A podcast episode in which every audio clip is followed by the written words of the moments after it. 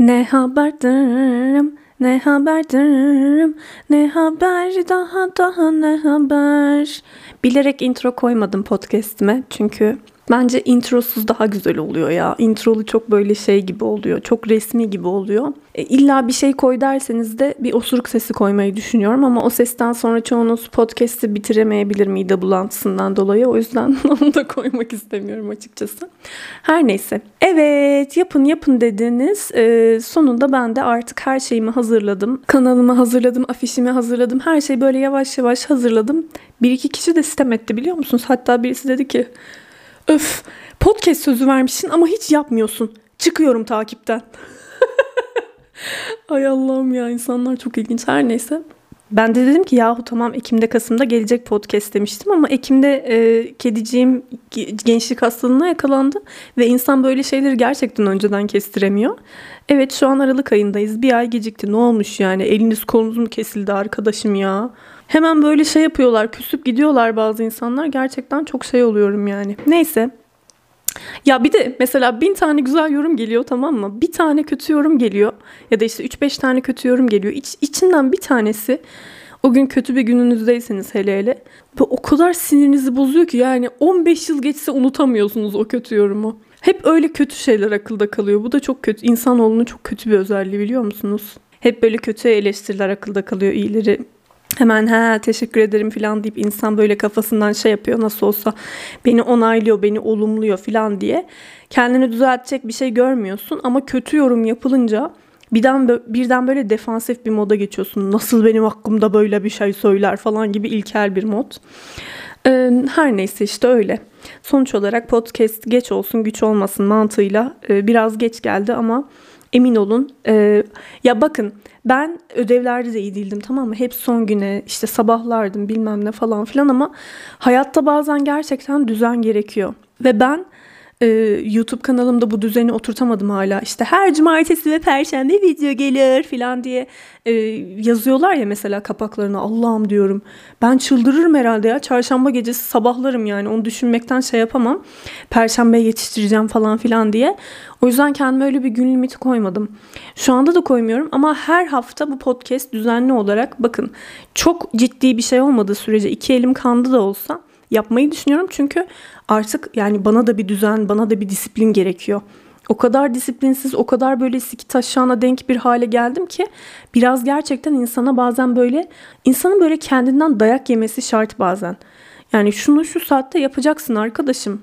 Yani çok serbestlik de hiçbir zaman iyi değil. En azından yani son zamanlarda böyle düşünüyorum. Ee, o yüzden böyle bir şey denemeye karar verdim. Her hafta hani böyle çok hasta oldum. Ya lütfen öyle bir şey olmasın da.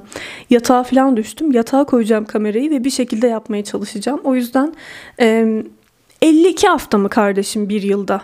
Ay Hayat bilgisi dersinden bile kalırım ben bu kafayla. Bir yılda 54 hafta mı var? 54 tane podcast olacak. Bu kadar kardeşim. Öyle işte. Sonuç olarak podcast'e başladık. Her e, hafta böyle işte o olayın gündem maddesini ya da benim sinirlendiğim bir şey ya da işte gıcık olduğum veya taşak geçmek istediğim bir şeyi e, size anlatacağım. E, beraber işte güleceğiz, ağlayacağız, kah güleceğiz, kah ağlayacağız falan. Bu haftada size Ebu Bekir Sofuoğlu'ndan bahsetmek istiyorum. Biliyorum ki e, yani bir podcast'e başlamanın çomar posting'den daha iyi bir yolu olamazdı. E, ve bu kişi çomar posting değil direkt çomar speaking yaptı. O yüzden e, bir yandan onun konuşmasını böyle size açacağım, dinleyeceğiz beraber. Bir yandan da ben yorum yapacağım. Umarım yani ben yorum yaptıkça sizin de içinizin yağları erir. Keşke size adamın profilini gösterebilseydim. Bu insan bu arada bu kişi profesör doktormuş Sakarya Üniversitesi'nde. Neyin profesörü, neyin doktoru onu da bilmiyorum ama Twitter'daki kapak fotoğrafını tarif etmek istiyorum size. Kız kardeşimin gelinliği, şehidimin son örtüsü, savaşın kartalı, barışın güvercini yüksek yerlerde açan çiçeğim. bir şiirden alıntı hangi yani Kimin şiiri olduğu tam dilimin ucunda ama bayrağı koymuş. Üstüne bu şiirin bir kısmını koymuş. Ama size şundan bahsetmek istiyorum. Üzerine koyduğu font Türkçeyi desteklemiyor tamam mı? O yüzden Ş ve yumuşak G harfleri böyle hayvan gibi aralardan kız karde şimin gelinliği şehidimin falan gibi fırlamış. Ay Neyse işte kapağına bunu koymuş yani buradan anlayın adamdaki vizyonu. Neyse e, Ebu Bekir Sofoğlu çok skandal bir konuşmaya imza etmiş. E, birlikte dinleyelim ve ben pauzlayıp yorum yapacağım. Evet başlıyorum. Merkezde gelişen bir Z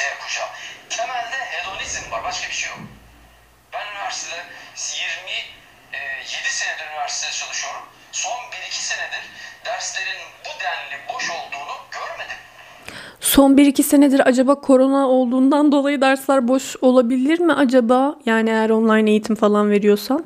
Tarih bölümü öğretimi zaten neyse bir şey söylemek istemiyorum. Bu tarihçilerin bazıları çok şey oluyor.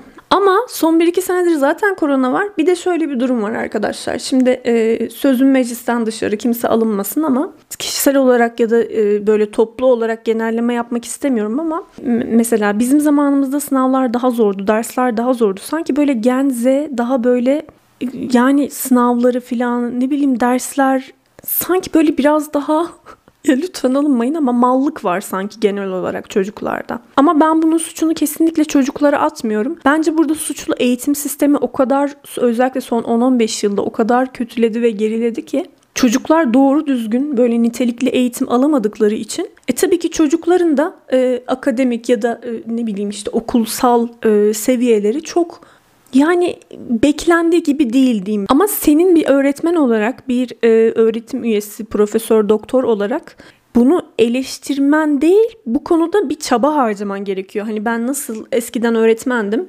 çocuklara mal diyeceğimi elimden geleni ardıma koymadan e, eğitimleri için elim, elim şey yapıyordum yani e, elimden gelen çabayı gösteriyordum. Senin de bir öğretmen olarak ya bunlar çok tembel, hedonist bilmem ne falan demek yerine kendin çaba harcaman gerekiyor. Çünkü bu senin ayıbındır yani bir yerde. Efendim üniversite şehirleri geliştiriyormuş da falan da filan da yalan. Böyle bir şey yok. Bu konuda çok haklısın çünkü Çorum'un Çemişgezek ilçesinin bilmem Zortlak köyüne üniversite kurarsan tabii ki o yani üniversitenin şehri geliştirmesi falan beklenemez. Çünkü zaten o üniversite yani bir kere çocuklar zaten evlerinden çıkamıyorlar. Aileleriyle e, yaşayarak gittikleri üniversiteler bunlar. Zaten Türkiye'de işte 18 yaşından sonra bile olsa çocuğu hiçbir yere salmama, 40-50 yaşına kadar bile böyle çocuğa bir özgürlük vermeme gibi bir e, hani doğu toplumunun verdiği bir beraber kalalım. İşte çocuğuma ahlak bekçiliği yapayım işte çocuğumun bütün her şeyine ben karar vereyim, hayatını ben kontrol edeyimcilik var zaten bizim toplumumuzda. Çocuklar zaten büyük şehirlere rahat bir nefes alabilmek için aslında gidiyorlar ya da başka şehirlere en azından hadi atıyorum İstanbul'da okuyor çocuk. Çok böyle sıkıştırıyor ailesi onu. İzmir'e veya işte Ankara'ya üniversite okumaya geliyor ve hayatı görüyor, ortam görüyor. işte ne bileyim arkadaşlık, değişik değişik tarihi yani kültürel şeyler ne bileyim belki hayatında ilk kez konsere gidiyor. E, ne bileyim komedi şovuna gidiyor. Acayip acayip şeyler öğreniyor. İşte belki içkiyle tanışıyor, sigarayla tanışıyor. Bunlar kötü şeyler. Bu arada içki kötü bir şey değil. Sadece alkolik olmak kötü bir şey. Demek ki e, alkolik olmamam lazımmış diyerek içkisini ayarında içmeyi öğreniyor mesela. İşte ya da e, sigara kötü bir şeymiş. E, benim bunu kullanmamam lazım falan. Buna kendisi karar veriyor mesela.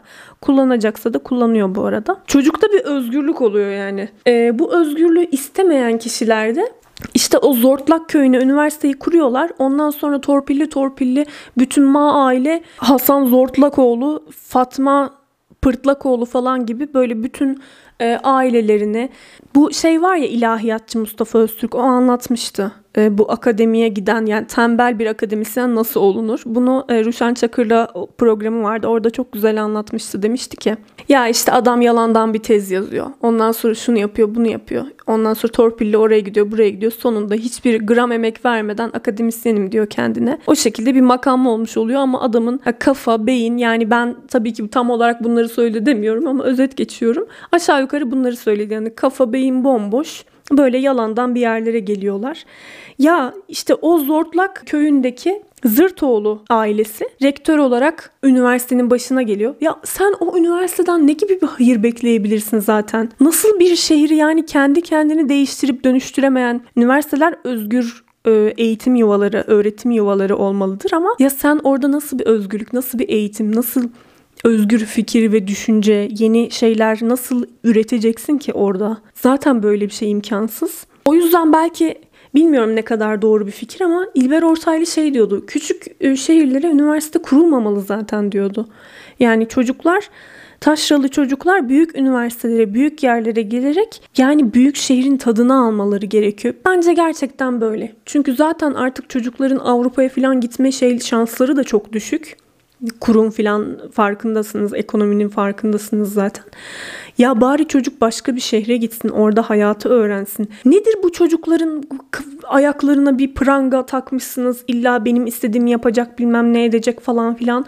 Iı, neyse bu, bu konu bitmez, devam edelim. Üniversitenin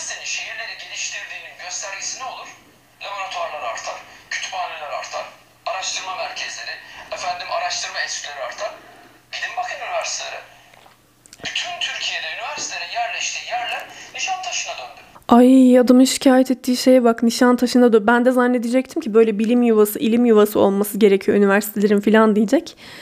Çocukların tiplerinden, e, davranışlarından, hareketlerinden, işte geldikleri kültürel yerden bahsediyor aslında. Şunu bile ıslah edilmemiş bir yerden yürür giderdik kampüse gitmek için. Serdivan, Sakarya gelsin görsünler, baksınlar. Uçağına biraz değinelim mi? Üniversitenin o yapıların gelişmesinde falan yani o kadar. Yapılar ama e, Sayın Cumhurbaşkanımız da vurguladı. Neredeyse fuhuş evleri. Yok hocam Ben- yapmayın öyle. Tabii canım. E, gördüğüm var hocam. Hocam genelleme en azından. Gördüğüm var. Ya bu Fuhuş evi. İnanılmaz ya adamı. Ya o kadar rezil bir laf ki fuhuş evi. Gördüğüm ha bir de e, ya etrafındakiler bile şaşırıyor. Kim bilir etrafındakiler de aslında böyle nasıl adamlar bilmiyorum. E, ama onlar bile hop dedik diyorlar yani. Aa, bu arada Akit TV ha Akit TV'ye çıktıklarına göre çok da bir şey beklememek lazım o adamlardan da. Onlar bile hop falan diyorlar yani hocam o kadar da değil gibi. Adamı durdurmaya çalışıyorlar ama adam geri adım atmış olmamak için ya benim gördüğüm var diyor. Ne, ne yaptın ne gördün? Birilerini o üniversiteler üniversitenin koridorlarında birilerini sikişirken falan mı gördün? Nedir yani?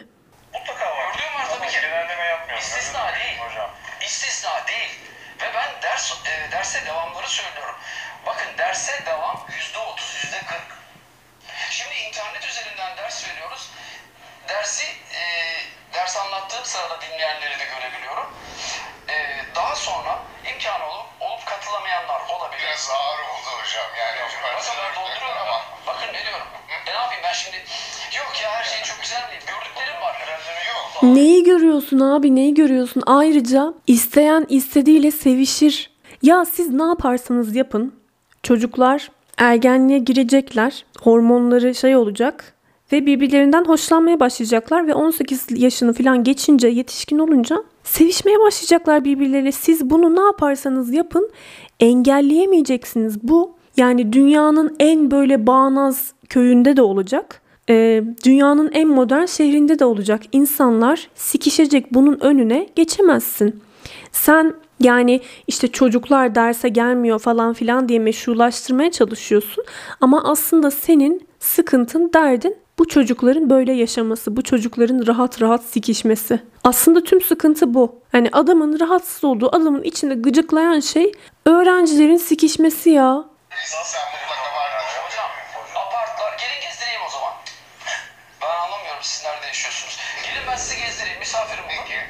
Biz Abi yani zaten apartlarda yapılması gerekiyor bunun. Yani sınıfın ortasında yapmaları tuhaf olurdu. Yani sen, senin sen öğretmen olduğu için olduğun için okuldan sorumlusun. Okul dışında e, ki öğrencilerin hayatı, öğrencilerin cinsel hayatı zaten öğrencilerin cinsel hayatı seni hiçbir şekilde ilgilendirmiyor da apartları gezdireyim e, çocukların nasıl sikiştiğini görün diyor resmen. Yani resmen adamın söylediği bu yani. Abi sana ne? Seni ne ilgilendirir? Eskiden bunlar olmuyor muydu sanıyorsunuz? Yani bunlar 1920'de bile oluyordu. 1920'de de insanlar sikişiyordu. Nedir yani? Şimdi de milletin amına kelepçe falan mı takacaksınız? KHK mı çıkaracaksınız? Yasa mı çıkaracaksınız? Sikişmek yasaktır. Rütük e, amamıza şey mi sansür mü koyacak? Ne olacak yani? Nedir derdiniz anlamadım ki ya. Hani insan bu insanlar seksten ve kadınlardan yani böyle içten içe bir sanırım bir nefret falan duyuyorlar. Ya da böyle artık ulaşı öyle bir hayatı kendileri yaşayamadıkları için midir nedir? Böyle tuhaf bir e, yaklaşımları var bu olaylara karşı. Ço- öğrenciler sikişmesin. Kadınlar sokakta hamile gezmesin. Kadınlar kahkaha atmasın. Kadınlar şunu bunu yapmasın. Yani kimse hayattan en küçük bir keyif almasın. Çünkü ben almadım.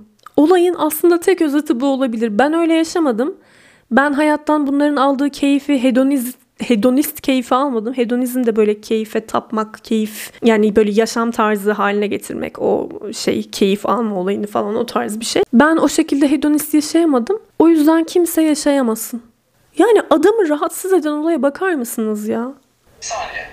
Bir saniye Sabri. Gelin ben sizi gezdireyim.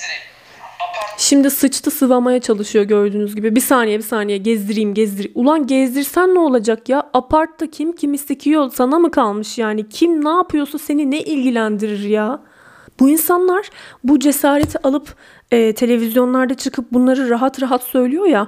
Bu bana çok batıyor biliyor musunuz? Allah'tan çok şaşırtıcı bir şekilde e, Ritük, İbrahim Kalın falan filan işte hocaya soruşturma açılmış bir şeyler olmuş. Bayağı bir tepki göstermişler. Yani içimden diyorum ki demek ki o kadar da bitmemişiz. Hakkında işlem başlatılmış hocanın.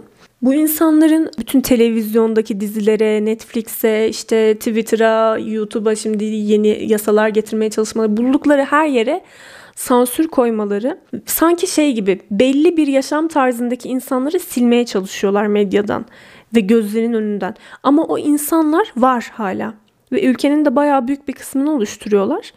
İçimden diyorum ki bunları gördükçe ya şükürler olsun ki yani biz bu insanlar olarak e, gerçekten onların zannettiği kadar da toplumdan silim yani medyadan en azından göz önünden silinmemişiz ki adam bunları çıkıp bu kadar rahat söylemesine rağmen birileri hala tepki gösterebiliyor. Artık buna muhtaç hale gelmişiz yani. Ben öyle hissettim. Denize düşen yılana sarılır derler ya. Hani o kadar normal hale gelmiş ki adam çatır çutur bunları televizyonda söyleyip hiçbir şey olmayacağını zannetmiş bir an için. anlattırayım. Oradaki komşuları gezdireceğim hoca. Komşular size söyleyecek. Emlakçılar size söyleyecek. Peki. Emlakçılar bak. Emlak abi zaten e, komşular emlakçılar bazıları yani e, işte yok kadın erkek işte, zaten insanların yaşam tarzına böyle kendi ahlak bekçilikleri var ya onların kafalarında bir ahlak var. Enişte kuzene atlarsa hiçbir şey olmuyor. Herkes susuyor. Bunlar böyle şeyleri saklamayı çok severler. Aile içinde böyle şeyler olunca. Hatta ve hatta aile içinde olmasına da gerek yok. Etrafta böyle bir saçmalık görünce ha evliymiş ya onlar. Yani eğer adamın parmağında yüzük varsa kadın adamın malı olacağı için o duruma hiçbir şekilde müdahale etmiyor dışarıda böyle şiddet e, ne bileyim tecavüz taciz bir şey görürse hiçbir şekilde sesini çıkarmıyor. Ama iki kişi e, birbirlerine onların kafalarındaki o kağıtlar üzerindeki şeylerle sahip olmadan normal bir şekilde keyifle bir şey yaptıklarında bunlar delleniyorlar. O yüzden apartmanlarına işte verecekleri evlere falan böyle aptal aptal şartlar koyuyorlar. Abi sana ne emlakçıya sordun emlakçı da sana dedi he sikişiyorlar ne yapacaksın? Ne yapacaksın yani? Herkesin cinsel organına e, şey mi gizli kamera falan mı takmayı düşünüyorsunuz? Ne yapmayı düşünüyorsunuz? Bir daha söyleyeceğim bakın. Tamam. Ben 27 senedir üniversitede ders veriyorum. Tamam anladık. Ve derse kesinlikle devam alırım. %60-70 doluluk olurdu. %60-70 dersler. Talebelerin. %30'lar %40'lar seviyesinde. 52 kişilik sınıfı ben 32 kişiyle. Demek ki senin dersine gelmek istemiyorlar. Bunu düşünmüş müydün hiç? Öncesi mi sonrası mı? Öncesinde. Şimdi pandemiyi de söylüyorum. Ben 50 kişilik sınıfları 20-25 kişiyle ders yapıyorum. Ya ben bunun öncesini de biliyorum. Talebeler e, kampüse Sakarya mı mi? Hayır. Gelin ben size o Sakarya'nın Nişantaşı Serdivan'ı göstereyim.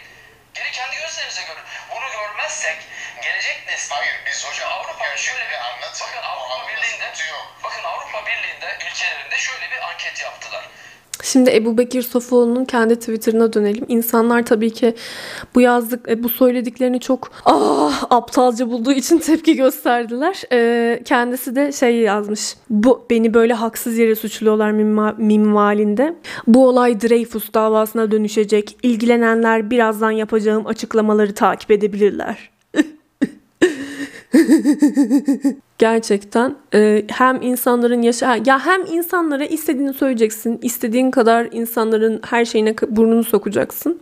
Ondan sonra tepki gördüğünde de oh my god böyle kurban rolü yapıyorlar ya her zaman kurbanlar yani o beni çok ilgi. Şimdi size yorumları okuyacağım. Çok ilgincime gidiyor gerçekten. Sıradaki kurban sizsiniz. Bu daha ne kadar devam edecek? İktidar doğruyu konuşanı vuruyor. İbrahim Kalın'ın açıklamasına ne demeliyiz? Erdoğan'ın hatrına daha nelere katlanmamız gerekiyor? Yapılan iyiliklerin hatrına zulümleri görmeyelim mi? Ah ne büyük zulüm. Yani milletin yaşam tarzına karışıyorsun. Ondan sonra bir de şey ya bunlar da e, şeyden bahsetmiştim. Huzur sok pardon ne huzur sokağı. Kadın ve evlilikte diyor ki e, bir tane adam üç tane kadını e, işte hizmet için bu hocalarımızı götürdü ama normalde o şekilde kadın erkek namahrem seyahat etmeleri yasak. Ama ben onlar zaten çok iyi hizmet yaptıkları için sustum.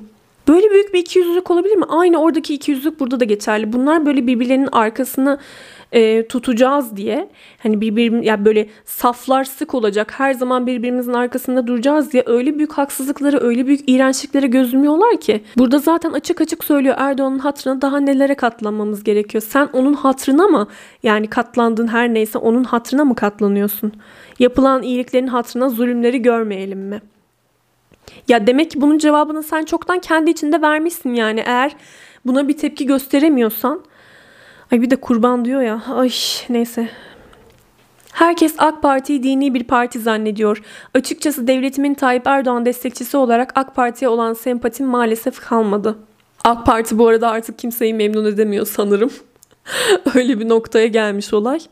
Yani ama ya şimdi bu, belki bu açıdan e, olumlu bir gelişme olabilir ama şöyle AK Parti dini bir parti zannetmiyorsan senin dini parti zannettiğin parti ne partisi acaba?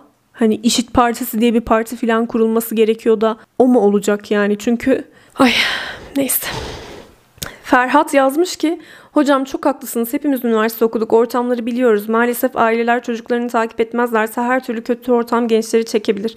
Çözüm modern ve ileri ülkelerde olduğu gibi kız erkek ayrı eğitimde. Ay kafalara bak ya. Yani işte bakın biz şimdi bunları e, görmüyoruz tamam mı? Bizim belki kendi e, hep böyle kendi sevdiğimiz kişileri takip ediyoruz ya. Echo chamber diye gibi bir şey oluşuyor. E, böyle yankı odası diye çevirebiliriz. Hep böyle kendi birbirimizi olumluyoruz. Böyle şeyleri hiç görmüyoruz. Adamın resmen söylediği şeye bak. İleri ülkelerde olduğu gibi kız erkek ayrı eğitim olmalı diyor. Şaka gibi. Böyle insanlar var işte. Böyle insanların var olduğunu ve biz e, bu insanlarla beraber yaşamayı öğreneceğiz. Ama nasıl öğreneceğiz? Ben e, nasıl onun hiçbir e, yaşam tarzına hiçbir şekilde karışmıyorsam o da benim yaşam tarzıma karışmayacak. Kız erkek ayrı eğitim. İşte gençler sikişmesin falan filan demeyecekler yani. Sonra retweetlediği tweetleri birazcık da size okumak istiyorum. Profesör Doktor Ebu Bekir Sofuoğlu ile ilgili Fahrettin Altun ve İbrahim Kalın'ın açıklamaları manidardır. Ehli sünnet alerjisi, pelikan, kadem, seta, tesbihin taneleri, ABD imamesi, zirve kuşatılmış durumda kim ne derse desin.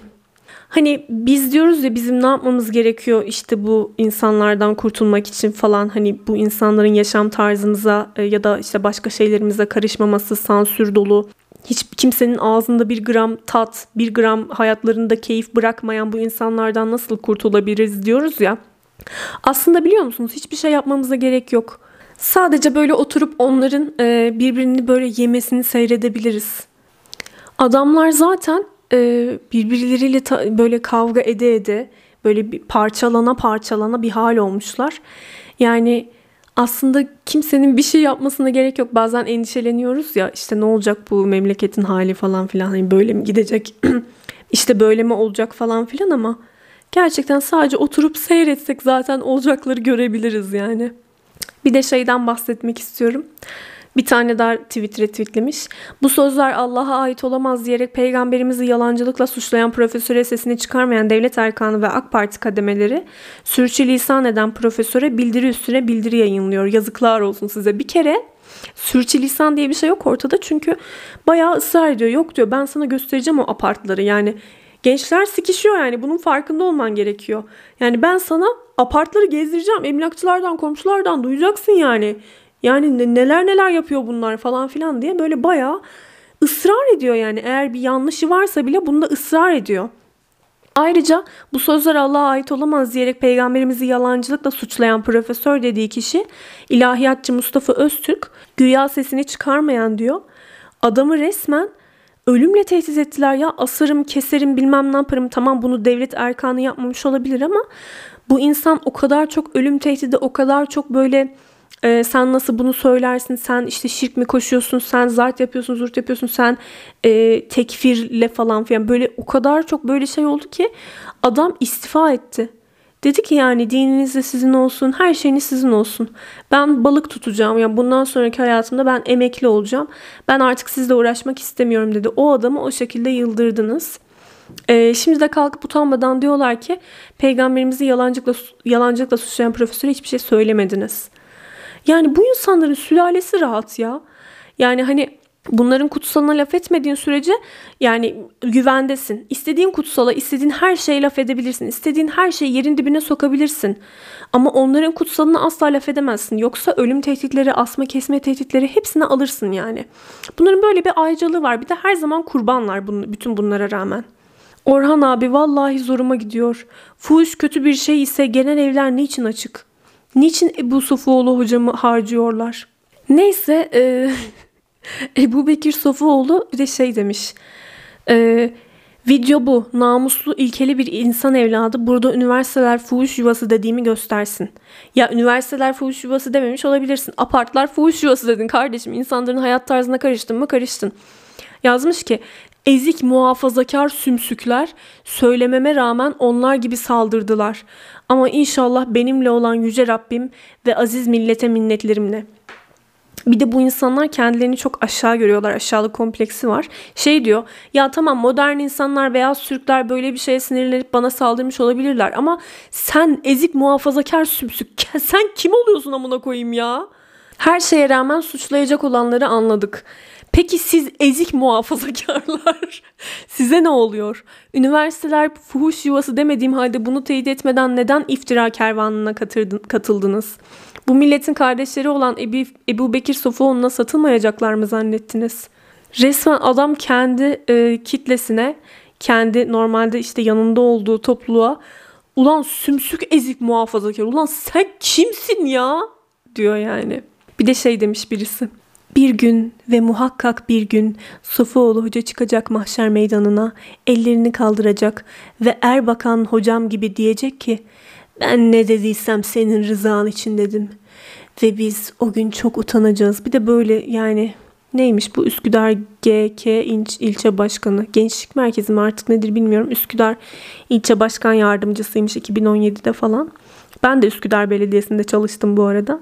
Ay neyse bir ara onları da anlatacağım. Bu arada benim anlatmama sebebim şey zannediyorlar işte korkuyor. Ee, onlar gittikten sonra anlatacak bilmem ne. Aslında olay ne biliyor musunuz? O kadar çok şey var ki kafamda çok dağınık darma dağınık bir şekilde.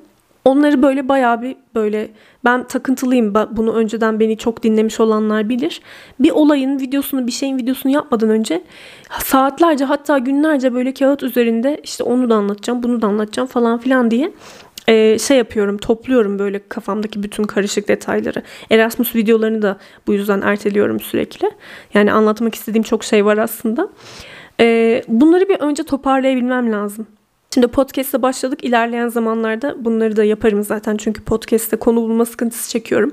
Tamam konuşulacak çok şey var ama bir podcast'lik değil yani. 3-5 tane konu oluyor. Onu bir podcast'e sığdırabiliriz. Her neyse. Ee, sonuç olarak benim kafamda bunları toparlayıp kağıda döküp bir şekilde e, toplu bir halde size bunları anlatmam gerekiyor. Yani yarım yamalak biraz orada biraz burada anlatmak hiç hoşuma gitmiyor. Hepsini toplayacağım, anlatacağım. Bunun için şu an sadece zaman gerekiyor bana.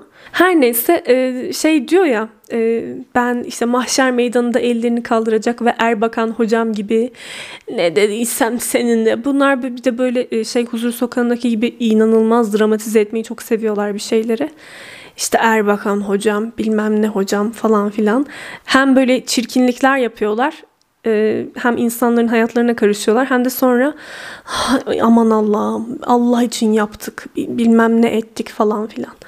Hep böyle bir e, şey var yani paradoks var ortada. Tamam Allah için yapıyorsun ediyorsun da senin dinin sana benim dinim bana filan diye ayet var. Bir yerden sonra zaten bunu yapmaman gerekiyor falan filan. Hani böyle bir rehberliğe soyunduysan eğer tabii ki. Son laik bükücü de yazmış ki bu da çok çomarın teki bu arada. Ee, kendisi bile The Laik Yobaz diye almış ismini. Bugün linç edilen Ebu Bekir Sofuoğlu'nun üniversiteleri değil, üniversite çevresindeki sözde apart ve öğrenci sözde apart. Sözde apart nasıl oluyor? Öğrencinin yaşadığı bir artı bir yere apart deniyor işte. Bunun sözdesi özdesi mi var? Ayrıca öğrenci evlerinde de sikişebilir insanlar. Bundan size ne? Yani insanların sikinden, amından böyle bir türlü ağzınızı ayıramadınız ya. Bir türlü insanların bacaklarının arasını konuşmayı bırakamıyorsunuz. Çünkü niye biliyor musunuz? Böyle kendileri bunları düşünmekten kendilerini alamıyorlar herhalde ve herkesi öyle zannediyorlar. Ah, şu an baktım da veteriner hekim, hekim adayıymış bu Sonilek bükücü. Ay ona asla hayvanımı teslim etmek istemem yani. Sema Maraşlı da bir şeyler yazmış. Zaten Sema Maraşlı'nın da birkaç kitabını almayı düşünüyorum. Onun da inanılmaz müthiş fikirleri olduğunu eminim. Bok gibi bok reviews'ta inceleyeceğim bazılarını. Bir, bir de size şunu da söyleyeyim. Şimdi bu e, sizi sümsük ezik muhafazakarlar size ne oluyor falan diyor ya oradaki sümsük muhafazakar diye adlandırılan kişiler de aslında neye karşı çıkıyor biliyor musunuz? Benim çocuğum yapmaz. Benim kızım, benim oğlum sikişmez. Benim oğlum, kızım çok iyi öğrencidir. Ee, öyle bir şey yapmaz. Sanki e, iyi bir öğrenci olmak ne bileyim işte yani senin yetiştirdiğin evlat genital bölgesini kullanmadığı sürece senin e, gurur duyduğun evladın. Eğer bunu yaparsa çok kötü bir şey olmuş olacak. O yüzden inkar ediyorlar. Benim çocuğum böyle bir şey yapmaz. Bak laflarını geri al. Üniversitelere laf atma. Yani onların da aslında şey umurunda değil. Ya sen na, benim çocuğum ne yaparsa yapar. Sana ne oluyor falan demiyorlar. Hop dur dedik orada bak benim çocuğum öyle bir şey yapmaz. Terbiyesizlik yapma diyorlar. Yani aslında linç edenlerin bile e, ne için linç ettiklerini e, öğrendiğimizde bir kez daha dumur oluyoruz yani. Yazmış ki birisi. Hepimizin çocuğu, yeğeni, kardeşi üniversitede. Böyle itham bir profesöre yakışıyor mu? Bunlar mı gençlerimizi eğiten zihniyet? Yani demek istiyor ki benim oğlum kızım sikişir mi ya? Ne biçim laflar bunlar ya? Tövbe tövbe ya. Gençlerimize eğiten zihniyet bu mu yani? Fuhuş yuvası dediği yerlerden bedel öle, ödeyerek geçip buralara geldiğini düşündüğüm birinin tespiti.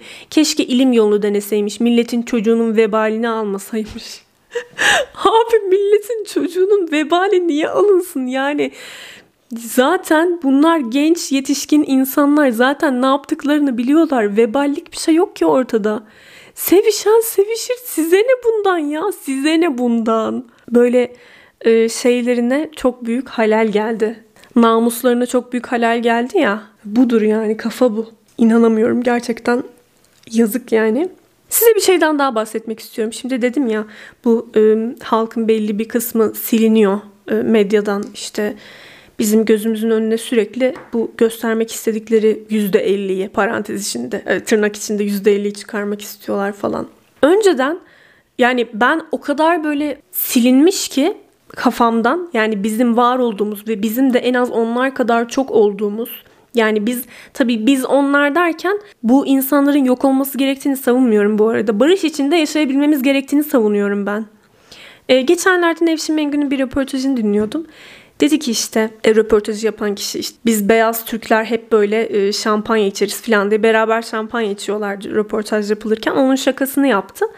İşte e, ama e, biz ya halkla ilgili bir şey söyle, söyledi tamam mı ama halk böyle değil falan gibisinden. Nevşin Mengü de dedi ki ya halk kim ya? Yani ben de halkım dedi. Ve ben o kadar böyle dank etti ki benim kafama. Ben yani bugüne kadar o kadar kenara itilmiş, o kadar silinmiş, o kadar böyle hiçbir istediği duyulmayan, yabancılaştırılmış hani alienated diyorlar ya. Halkın belli bir kısmını öyle bir alienate etmişler ki ben böyle Nevşin Mengü ben de halkım dediğinde bana bir uyanış geldi. İnanamadım yani. Evet ben de halkım. Ben de bu halkın bir parçasıyım kardeşim. Ben de böyle yaşıyorum. Ben marjinal değilim. Yani köyünde ebesine atlayan adam ne kadar marjinalse ben de o kadar marjinalim. Yani o onun yaşam tarzı, bu da benim yaşam tarzım. Burada marjinallik yok ortada. O ne kadar haksa, o ne kadar bizim toplumumuzun bir bireyi ise ben de toplumumuzun bir bireyiyim ve ben artık bana uzaylı muamelesi yapılmasından e, benim yaşam tarzımın, benim hayatımın, benim işte sevdiğim şeylerim, keyif aldığım aktivitelerin böyle sanki çok acayip şeylermiş gibi lanse edilmesinden o kadar sıkıldım ki. Ve yeni nesil e, özellikle bu 2002 sonrası nesil toplumu öyle zannediyor. Yani bu çocuklar aileleriyle yaşayan 18 e, yaş altı çocuklar o kadar çok silinmiş ki halkın belli bir kısmı o kadar çok o insanlara yabancılaştırılmış ki öyle insanların var olmadığını zannediyor bu çocuklar. Ve e, bu ön kabulle hayatlarına başladıkları için bu sefer ayrı bir kültür şokuna gidiyorlar. Oysa ki sen ne kadar e, Türk halkıysan o kişiler de o kadar Türk halkı yani. Bu bir bütün. Yani biz diyoruz ya işte e, Orta Doğuyuz falan filan. Ya ben aslında e, şimdi Polonya'da 6 ay yaşadım ve şunu fark ettim. Yani tamam bizde bir Orta Doğulu olmak isteyen, buna çok özlem duyan, bunu çok seven, e, o yaşam tarzını çok seven bir kitle var. Ama ben orada kendimi İstanbul'da nasıl hissediyorsam öyle hissettim. Yani İstanbul'daki kadar özgür ya da İstanbul'daki kadar bir şeyleri hızlı halledememe sebebim ya da İstanbul'daki kadar bir şeyleri özgürce, güzelce yapamama sebebim de o Orta Doğu e, sempatizanı halkın aslında e, halkın diğer kısmına karışma çabasından doğan bir şeydi. Şimdi eskiden de onlar onlara karışıyormuş.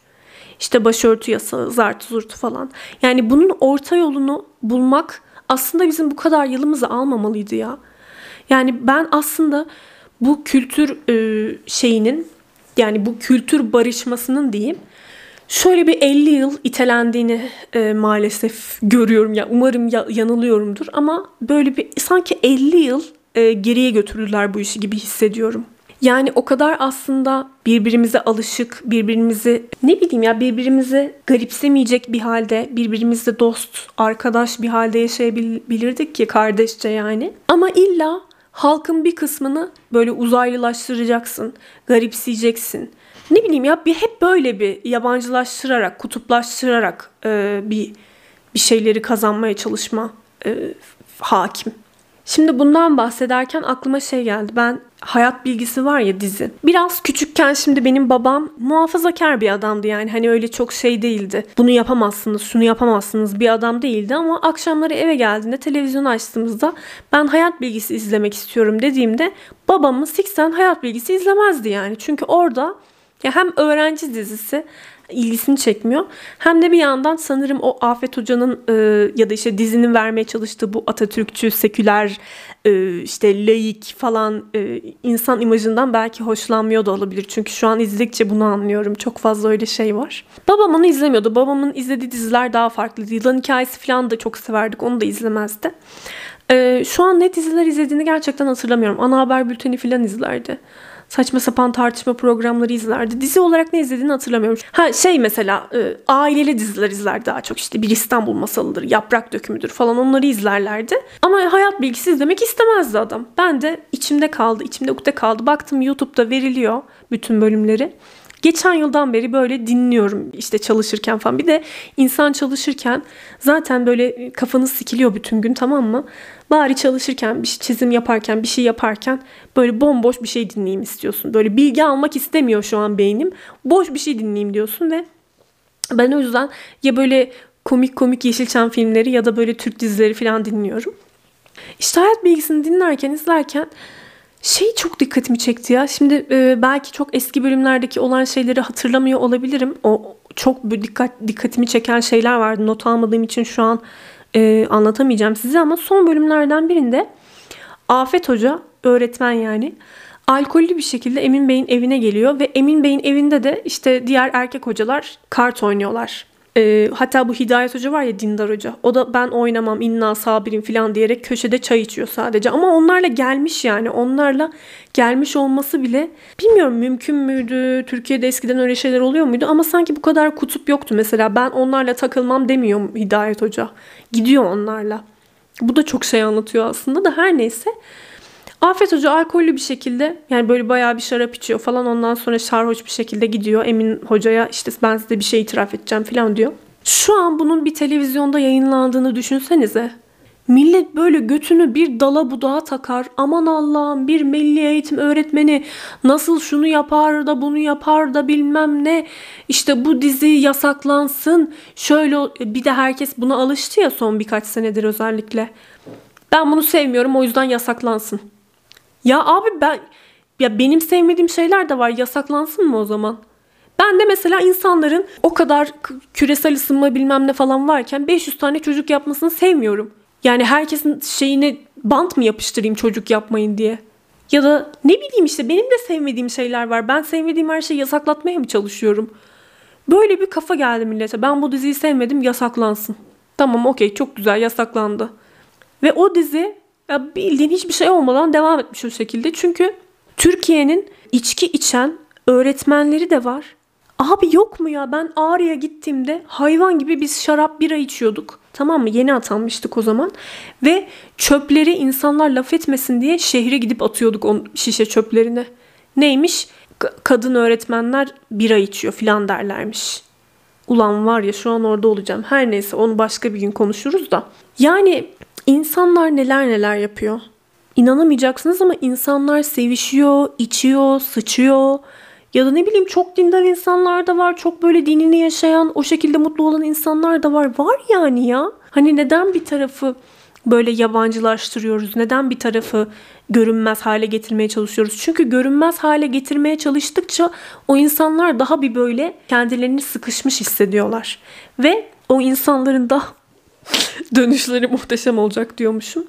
Yani şöyle bir yere kadar yapabilirsiniz bunu. Bu bir yere kadar devam eder. Sonsuza kadar böyle devam edemez. Çünkü o insanlar da insan yani o insanların da sabrı var bir yere kadar. Yani orta yolu bulabilmek Hani şey diyorlar ya Türkiye'ye daha kucaklaştırıcı bir siyaset gerekiyor, daha güzel şeyler gerekiyor. Ama bunu diyorlar. Bir yandan da herkes şöyle yaptınız, böyle ya böyle herkes birbirini suçluyor.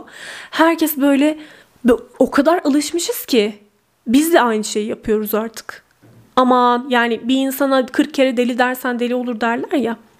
Yani bu insan bana 40 yıldır böyle davranıyor. Sikerler abi ben de o zaman öyle davranıyorum. Ne kaybedeceğim ki filan diyerek kendini yenilmiş hisseden çok fazla kişi tanıyorum. Hatta ben de zaman zaman öyle hissediyorum yani.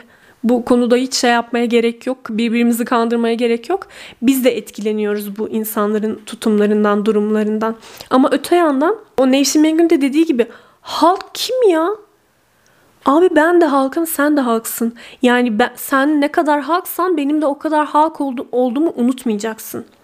İnsanlar belli bir e, kısmın halk olduğunu unutmuş durumdalar.